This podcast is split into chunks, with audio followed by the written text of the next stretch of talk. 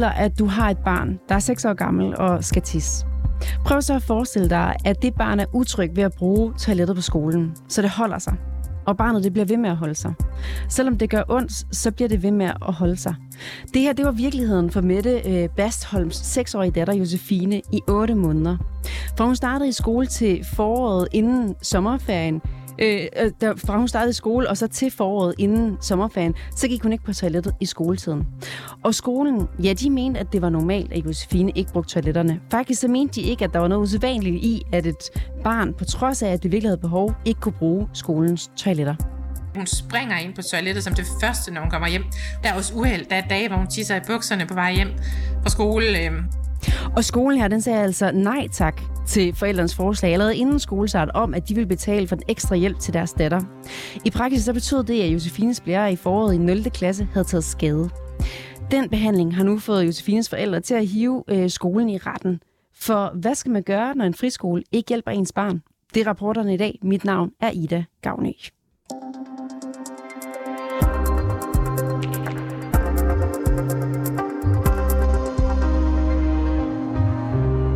Josefines forældre, Mette og øh, Tue Bastholm, vidste godt inden skolestart, at Josefine ikke var en helt almindelig pige. De har længe været bekymret for, at hun lider af autisme, og derfor så var det også vigtigt for dem at finde den rigtige skole. Og valget, ja, det faldt på friskolen Philipskolen i Aalborg. Vi starter på Philipskolen, og det handler meget om, om de her særlige børn, og vi ved ikke på det tidspunkt, om der er diagnoser. Vi ved bare, der er meget, der er særligt, men de sælger sig på at være fuldstændig fantastiske og sindssygt dygtige til de her børn, og derfor vælger vi dem. Så da vi så når frem til, at øh, Josefine skal til at starte i, øh, i skole, så føler I jer egentlig betrykket ved, øh, ved at det her skift skal ske, og, og hun skal til at, at starte lige præcis her. I forhold til skolen, så var vi i hvert fald betrykket i forhold til det, de havde solgt sig selv på. Det ville være de rammer, vi skulle bruge. Men der er kommet en ny øh, leder, og derfor ringer jeg til en et halvt år inden skolestart, og giver hende en rigtig grundig fortælling om Josefine og de udfordringer, der har været, og også bekymringer for autisme og alt, hvad der sådan øh, fyldt. Øh, og hun er præcis på samme spor som, som den tidligere leder, vi havde mødt, da Josefine var tre. Og, og egentlig så tænker vi, at jamen, så, så er det jo godt og rigtigt. Ja, man kan godt sige, at vi var fuld af fortrystning. Gør I noget ekstra derudover for at være sikker på, at, øh, at både skolen og, øh, og de voksne, der skal være omkring Josefine, de, øh, de kender til, til de udfordringer, I i hvert fald har, har set og oplevet? Ja, det gør vi, og vi gør rigtig mange ting. For man kan sige, at på den ene side, så de rammer skolen øh, præsenteret for os, de var fine, men på den anden side har vi også oplevet, at de her skift øh, jo kan gå galt, og hvor hårdt de er for hende. Så øh, ud over den samtale, så sender jeg en mail til skolelederen umiddelbart bagefter, og der tilbyder faktisk selv at betale for hjælpen fra start af. Både fordi vi faktisk mener det, og på den måde kunne sørge for, at hun fik den hjælp, hun skulle have, men også for at sende et klart signal om, at her er der altså særlige behov, og det ved vi godt, og det tænkte vi, ja, af alle grunde måske kunne være godt at få slået helt fast. Hvad siger I præcis til skolen, at øh, I har brug for, at de gør fra, fra start af? Altså vi fortæller, at der har været et ekstra behov øh, i starten i de institutioner, hun har været inden skolestart. Det vi gør, det er, at efter den her samtale, hvor jeg har uddybet det grundigt og mailen, hvor jeg tilbyder hjælp, så sker der det, at skolen siger nej til den her hjælp. Det gør de på sådan et overleverings med børnehaven. Og når de siger nej til, at vi skal, selv skal betale for ekstra hjælp, så uddyber jeg og siger, at det er der altså et behov for, og så har jeg brug for en overleveringssamtale bare med os, så vi kan få det snakket grundigt igennem. Og hvad var det sådan øh, præcis, I, øh, I tænkte, at den hjælp skulle gå til, og hvad var det præcis, I havde brug for, at, øh, at lærerne de var klar til at tage hånd om her i, øh, i starten? Var der nogle særlige problematikker? Ja, det er der. Der er øh, den problematik, eller udfordring, at når Josefine var nye steder, så havde hun brug for hjælp til at komme på toilettet de første dage. Der var ikke på nogen måde angst, inden hun starter i skole, men der var noget lidt uoverskueligt ved det, og, øh, og måske et ekstra behov for tryghed. Så der var brug for hjælp de første dage til at følge hende, og og gøre oplevelsen tryg. Og så var det det, at ved, nye, ved så mange nye ting, så kan det blive ret overvældende, øh, og, og der vil den ekstra hjælp også kunne betyde, at man kunne være med til lige at, at give lidt ekstra opmærksomhed og støtte. Helt lavpraktisk. Hvad havde I så øh, instrueret lærerne i, at, øh, at de skulle gøre i den her situation? Altså det her overleveringsmøde, det bliver desværre ikke til noget.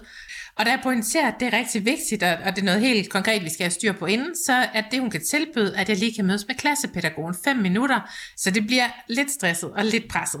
Men på det her møde får jeg fortalt hende præcis, hvad det er, Josefine har brug for, Og det er, at, øh, at hun skal være der og være med til at øve. De skal, hun skal have lavet og snakket med Josefine, inden det går løs. Det er enormt vigtigt, så Josefine er rolig og, og tryg, når de skal i gang. Så er det vigtigt, at hun ved, hvornår, hvem der skal følge, og der er en dialog om, at hun kan få den hjælp, hun har brug for.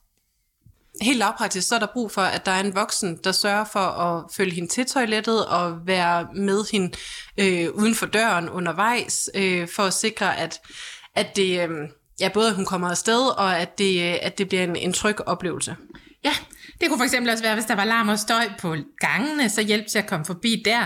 Det kunne være, hvis der var noget, der måske var beskidt eller ikke så lækkert derinde, så kunne der lige være hjælp til, til det. Og, og ja, det kunne være, hvis ikke døren kunne, hun ikke lige var frisk på låsen den første dag, så kunne de undgå det, og måske lige øve låsen sammen. Så sådan helt, øh, helt lavpraktisk. Og øh, så er den aftale jo et eller andet sted mere eller mindre på plads, skulle man tænke. Øh, men, men hvad er det så, I, øh, I hører øh, Josefine fortælle om, øh, om den her første dag, og hvordan det er gået med den her aftale? Ja, der sker desværre det, at øh, da hun så når til mandag i uge 2 og skal være der til kl. 12, der har vi lavet den her aftale med, med klassepædagogerne. Og for at uddybe den aftale, som vi lavede, og som er helt fast, og som hun smilende har sagt, det vil hun virkelig gerne gøre, og virker meget forstående overfor, så, øh, ja, så uddyber vi med et skriv, hvor vi forklarer om, hvordan de her udfordringer, hvad de har betydet før, og hvad, de, hvad vi ved øh, i forhold til, hvad der har virket og fungeret, og, og ikke mindst også vores bekymringer for autisme og sådan, så hun ligesom også kan vide og forstå, hvorfor der skal være den her ekstra hjælp. Men øh, da jeg så henter Josefine, så er det første, hun siger, og hun er rigtig vred, det er hun sjældent, at øh, den aftale har ikke været der, og nu har hun holdt sig, og det er bare rigtig træls. Så sker der det, at der lige går to dage, tror jeg, før jeg møder klassepædagogen, og der tager jeg selvfølgelig fat i hende og, og konfronterer hende med, hvad Josefine har sagt, og hun siger, at det er rigtigt, hun fik bare lige spurgt, øh, spurgte Josefine, om hun skulle på toilettet, og det, og det havde jeg uddybet, det står faktisk også i det skriv, at det ikke nok bare gør det.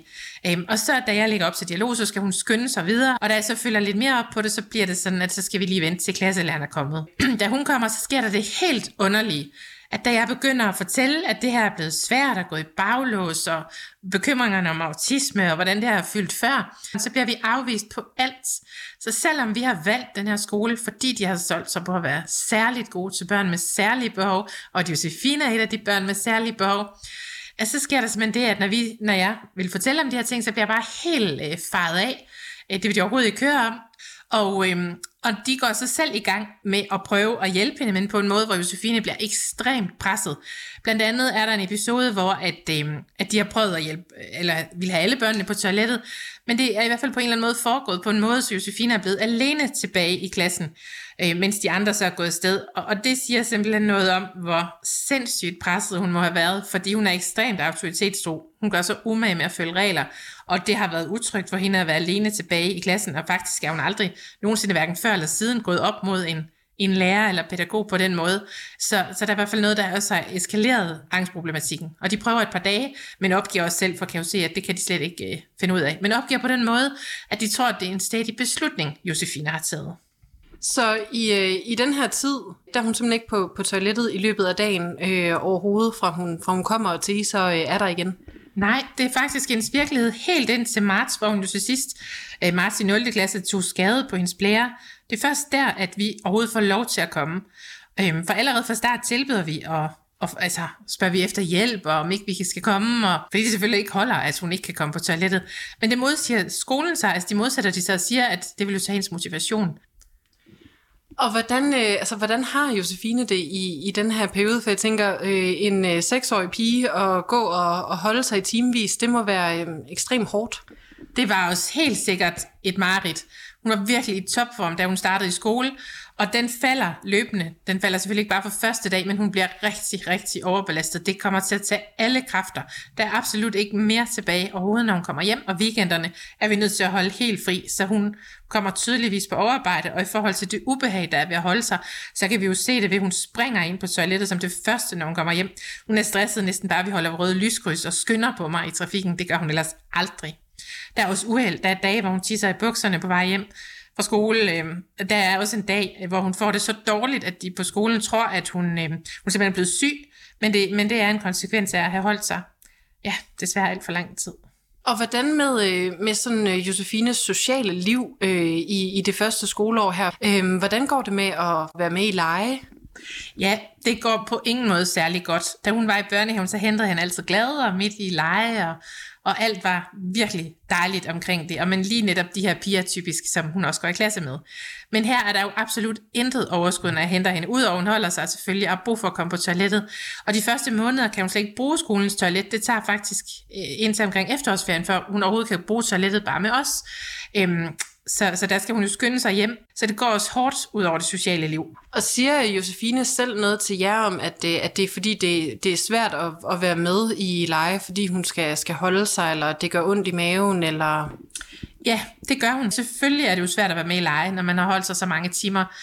Altså kan man ikke også øh, sige med det, når det er en, øh, en udfordring, der har været øh, så svært for, for jer at få løst, at det faktisk øh, har taget otte måneder at lykkes med at få, øh, få Josefine på toilet, og I trods alt øh, dem, der kender hende bedst, øh, at så er det også øh, en, en opgave, der simpelthen er for stor til, at man kan lægge den over på, øh, på lærerne og sige, at, at den skal de kunne, øh, kunne løfte. Jo, det tænker jeg faktisk godt, man kan sige. Jeg tænker, at hvis den her var blevet, hun har fået en hjælp, hun, der skulle til fra starten, var det her jo ikke blevet en stor problematik overhovedet, så havde der været brug for de her fem 10 minutters hjælp øh, de første, den første uge til to, og det var det, de havde indvillet i. Og det er klart, at de så gør noget helt andet, så eksploderer den her problematik og bliver stor. Og helt fra start har vi også tænkt, der skulle ekstra hjælp indover. Vi har spurgt masser af gange, om man ikke kunne få hjælp, men de har altid afvist os. I forhold til det her med, om det så skulle være på skolen, så er de jo også omvendt altid sagt, at de så Josefine som en helt almindelig pige med almindelige ressourcer, og de så bare, en stor trives hos dem. Og på det grundlag er der jo absolut ingen mulighed for at vælge et specialtilbud, og så er det jo altså på skolen, det skal løses. Og der har jeg altid tænkt, at, at de måtte have et særligt ansvar i forhold til, at de jo ikke havde holdt de her aftaler. Og jeg har også håbet og tænkt, at det måtte de da også selv kunne se. Så selvom I, øh, I egentlig godt kan se, at, at Josefine har det rigtig svært her på skolen, at der er nogle, nogle ting, der ikke bliver, bliver taget hånd om, øhm, så er jeres muligheder for at, at søge andre steder hen faktisk begrænset. Jamen, der er faktisk ikke andre muligheder. Det er klart, når en skole står og siger, at der ikke er nogen problemer overhovedet, og alt fungerer helt perfekt, ellers så er man slet ikke i segmentet for det. Øh, jeg kender folk privat, øh, der arbejder i specialtilbud, så jeg ved jo også, at øh, at det ville hun slet ikke kunne, og jeg ved også, at hvis hun kom på, til et specielt tilbud, uden at der var prøvet noget inden, så vil de sende en retur for sådan en dyr plads, hvor man ikke lov at have, når, når man ikke på en eller anden måde kan retfærdiggøre, at hun skal være der. Omvendt i forhold til at stå med den her problematik, så bliver et skoleskifte til en, et andet almen tilbud helt umuligt. Fordi det er klart, at, at så vil hun komme til en klasse, hvor hun ikke kendte nogen. De almindelige skoler er meget større, og jeg har også øh, lærer i, blandt mine venner, altså i, helt, i en helt almindelig folkeskole. Og der kan jeg jo desværre også forstå, at der på ingen måde er de ressourcer, der skulle til. I sommeren 2020, da Josefine har gået på skolen i to år, så bliver hun visiteret til støttetimer. Ikke fordi skolen afsøger den mulighed, men fordi forældrene får at vide, at de selv kan sætte den proces i gang. Og den siger klart, at Josefine har brug for støttetimer. Men Philipskolen nægter at give dem. På et møde forklarer skolelederen, at der går økonomi i det. I et brev til forældrene, der skriver bestyrelsen, at de gerne vil have Josefine på skolen, men at de ikke har de ledige ressourcer, og at de ikke vil tilføre flere midler til specialområdet. Men der var et væsentligt problem i det. Skolen er forpligtet til at give specialpædagogisk støtte til elever, hvis undervisningen kun kan gennemføres i almindelig klasse med støtte i mindst 9 timer om ugen. Og de må altså ikke fravige det på grund af ressourcemangel, hverken personalmæssigt eller økonomisk. Det skriver Styrelsen for Undervisning og Kvalitet i en mail til Mette Bastholm den 22. Øh, september i 2020, som hun kort efter videresender til bestyrelsen. Det får desværre ikke skolen til at rette op, og under en måned efter, så skriver, skriver de Josefine ud af skolen. Vi har spurgt Philipskolen, om de vil svare på kritikken i dag, men de ønsker altså ikke at medvirke. Hvorfor er det, at det kan være så svært for et barn som Josefine at bruge toilettet, og har hun faktisk bare taget en stedig beslutning, der går ud over sig selv? Det vi ringet til Anne-Marie Kastrup Heigård, lektor i pædagogik og læring, for at finde ud af. Nej, det er ikke atypisk. Altså generelt kan man sige, at for mennesker med autisme, så er det sådan, at alt nyt er svært nyt, indtil det ikke er nyt længere. Nye udfordringer eller nye krav kræver jo øvelse og, øh, og understøttelse og, og en træningsbane, trænings, øh, træningsperiode. Øh, og det er uanset om det er toilet eller en, en ny matematikopgave eller Men altså, øh, alt hvad børn stiller sig over for, hvor de skal lære noget nyt, de ikke har prøvet før, eller, eller øve øh, en situation, de ikke har været vant til, så, så er det jo noget, der skal læres og øves. Øh, men, men der selvfølgelig er der den øh, særlige ekstra ting, vi skal have for øje, når det er, vi taler om mennesker med autisme. Fordi at for mennesker med autisme, der er nye ting svære. Hvad skal der til for, at man kan overkomme de her øh, udfordringer ved det, ved det svære nye? Hvilke rammer øh, er ligesom ideelle i den situation? Generelt, når det er, at børn skal være i en ny situation, så er det jo vigtigt, at de er forberedt på situationen, at de ved, hvad der er forventet af dem, at, øh, at de er sikre på, at de har en voksen, de har tillid til at trykke ved, som, som de kan søge til, hvis det er, at de får brug for hjælp eller bliver usikre på, hvad de skal. Øhm, og så afhængig af barnets alder. Jeg har en lille smule på fornemmelsen af, at vi taler om barn, der ikke er helt så stort, ud fra de spørgsmål, du har stillet. Øh, men, øh, men det kan jeg jo ikke sige med sikkerhed, men generelt for, øh, for, for børn, øh, inden de bliver til unge mennesker og, øh, og voksne, er det sådan, at, at de har brug for en større grad af forudsigelighed øh, og genkendelighed. Så det med at vide sådan trin for trin, hvad skal jeg? Øh, hvad bliver der forventet af mig? Hvordan lever jeg op til at gøre det rigtige? Øh, og så den allervigtigste, hvor kan jeg gå hen, hvis der jeg bliver usikker eller får brug for hjælp? Det er klart, at, øh, noget af det, vi ved omkring autismepædagogik, er, at børnene har brug for struktur, genkendelighed og forudsigelighed. Så det med at vide, at jeg kan regne med det, der er aftalt, øh, og det er de samme aftaler, der går igen, er selvfølgelig noget af det, som, som er vigtigt, at både hjemmet og det pædagogiske personale støtter op omkring. Altså taler vi om børn med autisme, så er det selvfølgelig grundlæggende vigtigt at vide, at de børn de kan være udfordret i forhold til at overføre erfaring fra en kontekst til en anden. Det er ligesom noget af det, der ligger i det at have autisme. Øh, og der vil det derfor være understøttende, hvis det er, at både skole og forældre i et samarbejde selvfølgelig laver en udviklingsstøttende plan for, hvordan barnet kan blive fastholdt i de ting, de skal øve, og særligt også, at barnet ved, hvor de kan finde hjælp, hvis der det bliver svært. Hvor afgørende er det for et, øh, et barn med autisme, hvis, hvis det skal lykkes øh, på en, øh, en helt almindelig øh, skole, øh, folkeskole eller friskole, at, øh, at barnet bliver set og forstået netop som et, et barn med autisme, og ikke som alle andre børn? Mm, den kunne jeg godt tænke mig at vende lidt rundt, fordi jeg tænker, det er lige så afgørende, om man har autisme eller ej, at alle børn de bliver set for lige præcis dem, de er.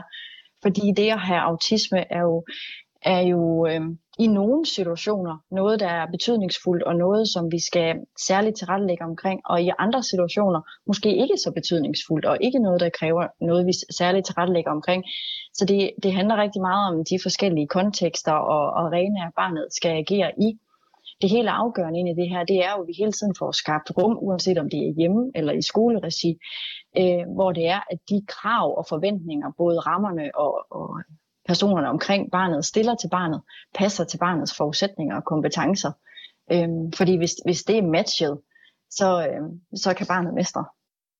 Josefine blev først diagnostiseret i 2019, og det på trods af, at Mette og Tue Bastholm, altså hendes forældre, fra start har ytret deres mistanke om, at deres datter var på autismespektret. For uger efter Josefine startede 0. klasse, der fik de en dag en special, øh, specialiseret børnelæge til at vurdere Josefine, og hans vurdering var på linje med forældrenes.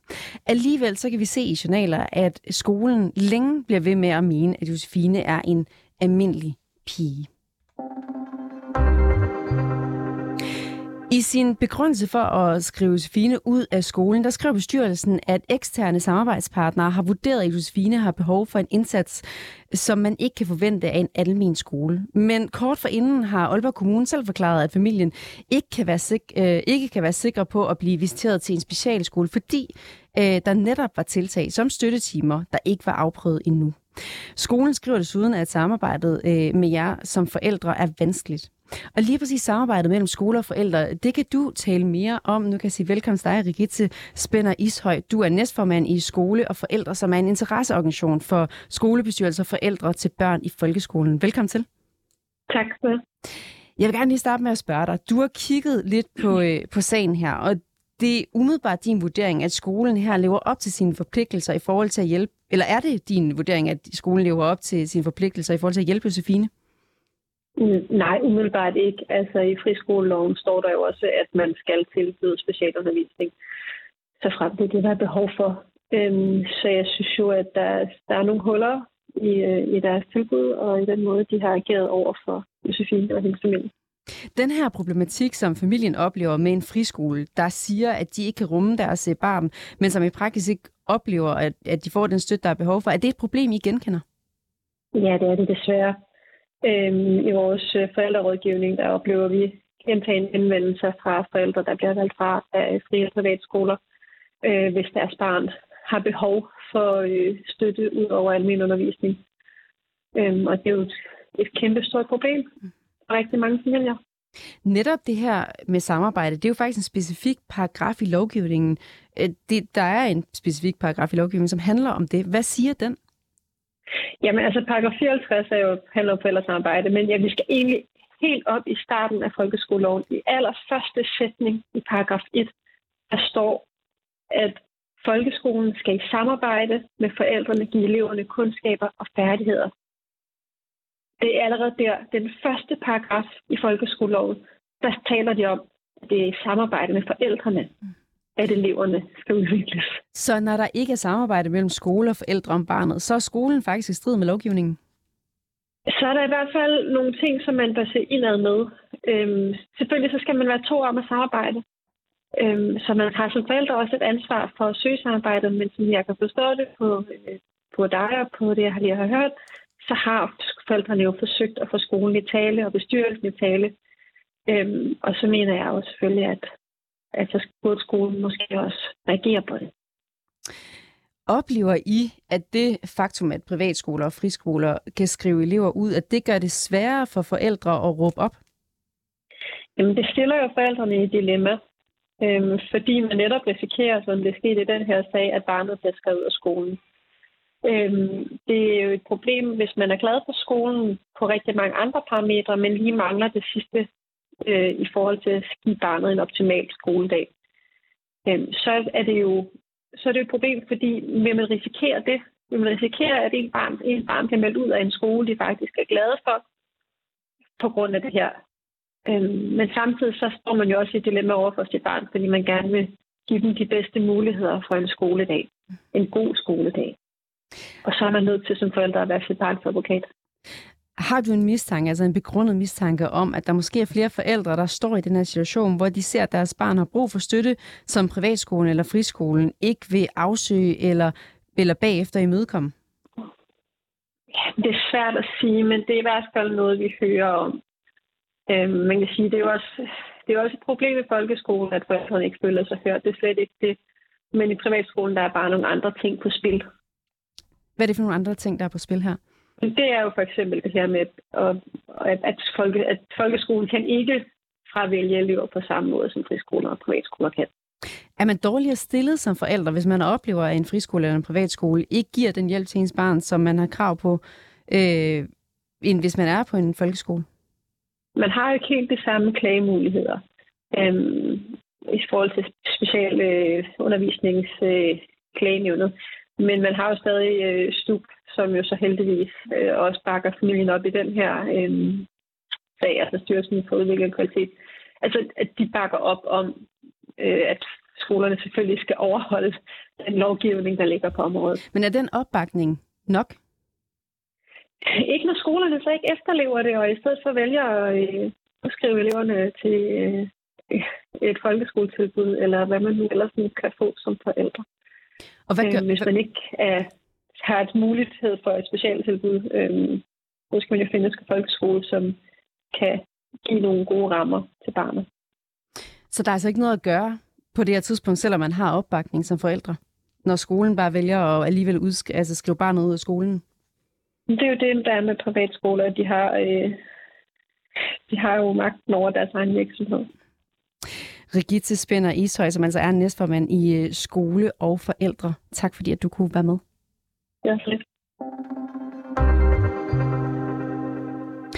Og så kan jeg nu sige velkommen til dig, Peter øh, Bendix. Du er formand for friskolerne. Hej. Hej. Tak. Øh, Philipsskolen, som vi snakker om i den her sag, har som sagt ikke ønsket at medvirke, selvom vi har en række spørgsmål, vi gerne vil stille dem. Og det er så derfor, vi har ringet til dig i stedet for. Så jeg vil gerne starte med at spørge dig, lever en friskole op til sine lovgivningsmæssige forpligtelser, hvis de gerne vil have en elev, men de ikke vil ans- øh, afsætte de nødvendige økonomiske ressourcer til at give eleven de støttetimer, de er berettiget til? Altså, jeg skal sige øh, med det samme, at jeg kender ikke den her skole. Det er ikke en, en medlemsskole hos mig, og jeg kender ikke den konkrete sag, så det bliver jo en generel øh, betragtning, som jeg kan svare på her. Mm. Altså, en, en hver fri og privat grundskole er forpligtet jo til at sørge for, at eleverne får det undervisningstilbud, som, som, som eleverne skal have. Og så er der jo elever, som af forskellige årsager kan have nogle udfordringer, som kræver, at man har en ekstra tilrettelæggelse eller en anden tilrettelæggelse af undervisningen. Og der må man sige, at det er skolens øh, opgave, og det er også skolen, der har øh, viden og pædagogisk erfaring til, hvordan man bedst gør det. Hvis en skole har brug for hjælp til at organisere den form for undervisning, så kan man jo rådføre sig med PPR, altså pædagogisk psykologisk rådgivning, som er i regi af kommunen, og på den måde får hjælp og sparring til, at man kan tilrettelægge den undervisning, som, som det pågældende barn nu har brug for. Hvis der er tale om en elev med et støttebehov på 9 timer eller mere, kan skolen så godt vælge at sige, at det vil de ikke honorere? Altså, øh, det er jo sådan, at de frie skoler øh, jo har en frihed til at optage elever. Altså, der, vi kalder det elevfrihed i dagligtale. Og det handler sådan set om de værdier, som skolen har. Men jeg mener ikke, at man kan sige, at skolen kan øh, afvise det på den. Altså, man er forpligtet til at lave en undervisning, som, som, som eleverne har brug for. Så hvis man vælger ikke altså at afbryde samarbejdet med familien, så må det være, fordi der ligger nogle øh, væsentlige argumenter til grund for det. For eksempel, det kan være, at man ikke har de kompetencer, der skal til, eller man ikke har en økonomi, der skal til, eller samarbejdet med øh, andre parter, forældrene og familien ikke fungerer. Så det må være de præmisser, der ligger til grund for det, hvis man afbryder samarbejdet, tænker jeg. For overhovedet at finde ud af, om der er brug for eksempelvis støttetimer, så skal der jo laves en visitation. Og det sker mm. gennem kommunens pædagogiske psykologiske rådgivning, som friskoler ja. kan trække helt gratis på. Hvor hurtigt skal skolerne reagere og hente hjælp ind? Altså hvis det eksempelvis er tydeligt fra dag et, at der er nogle specielle udfordringer, kan man så godt øh, som friskole bare læne sig tilbage og sige, vi giver det tid? Altså, ja, ja, hvis man har bekymring om en elev, og man har brug for at søge rådgivning hos uh, øh, biologisk, psykologisk rådgivning, så skal man tage kontakt til dem, og så er det jo klart, så kan det godt være, at man er i en kø, inden der, kan, inden der kommer en sagsbehandling ud af det, fordi mange PPR øh, i rundt omkring kommunerne er presset på ressourcer og den slags ting. Men altså, man skal jo bare give sig til kende, og så bliver skrevet op, så får man jo den hjælp, man har brug for i forhold til, til, til PPR's rådgivning. Du, øh, hvis nu der, altså snart der er en bekymring, skal skolen så gå ind og handle? Ja, altså man kan sige, det er skolens øh, forpligtelse til at vurdere pædagogisk, hvordan kan vi tilrettelægge den undervisning, der er for de elever, der er på skolen. Og så kan der være nogen, der har særlige udfordringer, og det skal så også medregnes til det. Og det må man sige, det er skolens øh, ansvar at sørge for at gøre det. Og det er også skolens personale, skolens ledere, pædagoger og lærere, øh, som er i stand til at vurdere, hvad er det bedste tilbud her. Og der kan man sige, der er det jo ikke sådan, at fordi forældrene tænker, at det skal være sådan, at det nødvendigvis er det rigtige. Der må vi have tillid til, at det er faktisk skolens øh, fagprofessionelle, øh, der kan vurdere det. Så har skolen jo en mulighed for at få støtte og rådgivning hos PPR. Det kan også være, at de har andre muligheder. Øh, så på den måde, der kan man sige, der, der er det jo, øh, der er det jo sådan, det er jo en vurdering, man foretager af pædagogisk karakter i forhold til at tage rettelægge og afvikle den undervisning, der nu skal være. Du er selv tidligere skoleleder. Vil du reagere og hente rådgivning ind fra kommunen, hvis forældre havde en bekymring? Altså det første og det grundlæggende spil i det her, det er jo sådan set, at hver skolegang, og det er uanset om det er på en friskole eller en folkeskole, eller hvor det måtte være, øh, det er jo et samarbejde mellem øh, familien, forældrene, øh, skolen og eleven. Altså det er ligesom de tre parametre, der er i stand til det her. Så hvis man har en bekymring, så vil min reaktion, det vil være et, vi taler med forældrene, vi lytter til, hvad de oplever derhjemme i familien, og de lytter til, hvad vi oplever i skolen, og ud af det finder man jo ud af, hvad har vi, hvad, hvad er det, der går for sig her. Og det vil være for mig at se grundlaget for at vide, hvor, altså vide, hvordan man så kunne gå videre i processen med det, for eksempel med kontakt til PPR. Det vil være helt naturligt, og, tænker jeg. Og hvad hvis forældrenes bekymring bliver understøttet af en børnelæge med speciale lige præcis det område? Vil du så reagere hurtigere øh, som leder? Jamen, så vil man jo reagere på den måde, man siger, øh, så ligger der et, et grundlag, en læge, hvis jeg forstår det rigtigt, så ligger der det, og det vil, det vil jeg jo naturligt tænke, det går ind i det samarbejde, man har med PPR om at få det her afviklet, eller hvad hedder det, afdækket, det er jo det, jeg vil sige, afdækket, og ud fra det kan man jo så øh, tilrettelægge den undervisning, som vil være hensigtsmæssig eller være rigtig i forhold til det her pågældende barn. Men hvor hurtigt man kan reagere, det kan man jo gøre med det samme, men det er ikke helt betydende med, at man får en, en, en sagsbehandling igennem PPR, fordi det handler om, hvor travlt de har.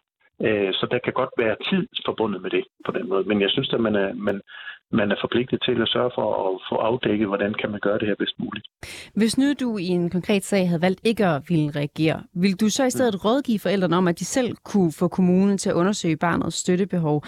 Øh, det er der jo ikke ret mange forældre, der ved, kan man sige.